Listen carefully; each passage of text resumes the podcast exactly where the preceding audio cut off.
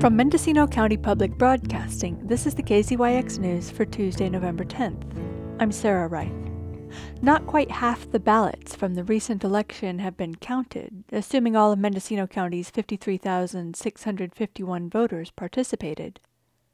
Maureen Mulhern and Glenn McGourty have decisive leads in the 1st and 2nd District supervisorial races.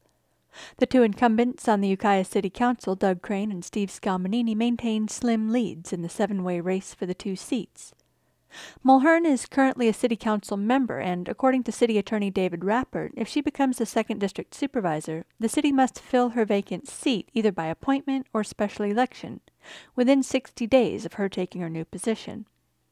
The only qualification for the appointment is that the appointee must be an elector in the city. And both courthouses in Ukiah and Fort Bragg will be closed all week due to two unrelated COVID exposures last week. Court staff with potential exposure have been instructed to test and quarantine. The court will reopen on Monday, November 16th, and any matters that were on the calendar for this week will be rescheduled. If you were supposed to be in court this week, you should get a notice of a new appearance date. And if you see smoke in Anderson Valley tomorrow, chances are it's the Anderson Valley Fire Department conducting a training burn at Gowan's Orchard in Philo starting at 8 a.m. The site is 10 acres of fallow field bordered by Hendy Woods State Park and the Navarro River. Mendocino County has now been in the red tier for 14 consecutive days, after which schools will have the option of reopening to in person instruction. The Ukiah Unified School District is in negotiations with its teachers union, and the Willits Unified School District is coming up with a plan to present to families and staff. The boards of trustees for Fort Bragg and Ukiah school districts will have their regular meetings this Thursday. And on Friday, Public Health Officer Dr. Andy Coren shared new health orders with a view toward gatherings and playgrounds. Um, I have updated some orders this past week. Close contacts will include people who are within six feet of a person that has COVID uh, by test or by provider diagnosis, but it's 15 minutes cumulatively over a day, which puts us in line uh, with what the uh, CDPH, California Department of Public Health, uh, has defined as a close contact. So again, it's a cumulative 15 minutes over a full day. We've also uh, released the gatherings guideline, which includes three household units could come together outside using masks and social distancing between the households. Within the household, uh, you can be closer than six feet.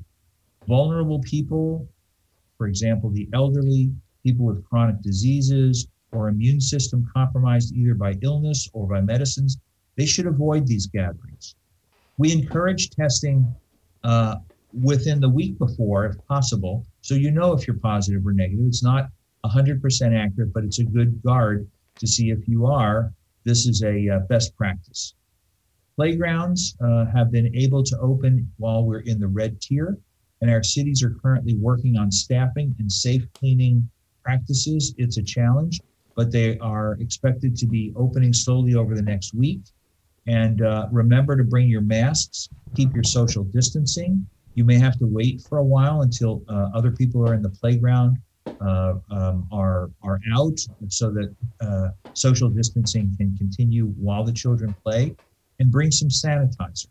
And as the year winds down, the Board of Supervisors is asking for detailed financial information and priorities from the Measure B Citizens Oversight Committee. Supervisor Ted Williams laid out what he called the crux of the matter at last week's meeting. I think the crux is we're overwhelmed by detail to the point that detail has obscured the overall situation.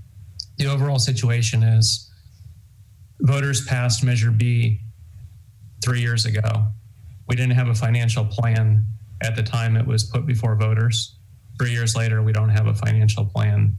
We don't have a strategic plan. Supervisor John Haschak described what he expects from a presentation on planning the rollout of Measure B projects scheduled for the first meeting in December.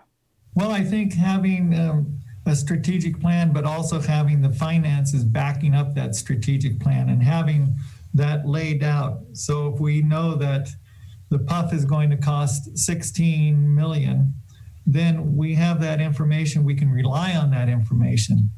If we think that the training center is going to cost 500,000, yeah, we need to know what those numbers are. You know, the budgetary presentation hasn't been acceptable so far. Measure B passed three years ago, and the 11 member Citizens Oversight Committee began meeting immediately. However, the multi-million dollar endeavor has only had a project manager, Allison Bailey, since March of this year.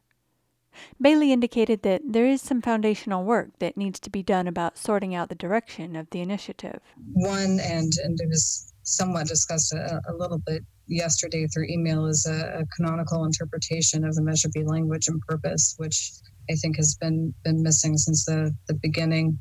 Uh, number two, to, uh, of course, respectfully um, uh, argue the merits of each of the Kemper ad hoc and NAMI, BHAB, and behavioral health recommendations three to come away with an action plan for a final draft, and four possibly to discuss you know, the later phase of uh, funding once all the initial projects and services are underway, including prioritization of residual funds and fiscal oversight by uh, Measure B committee as stated in the measure.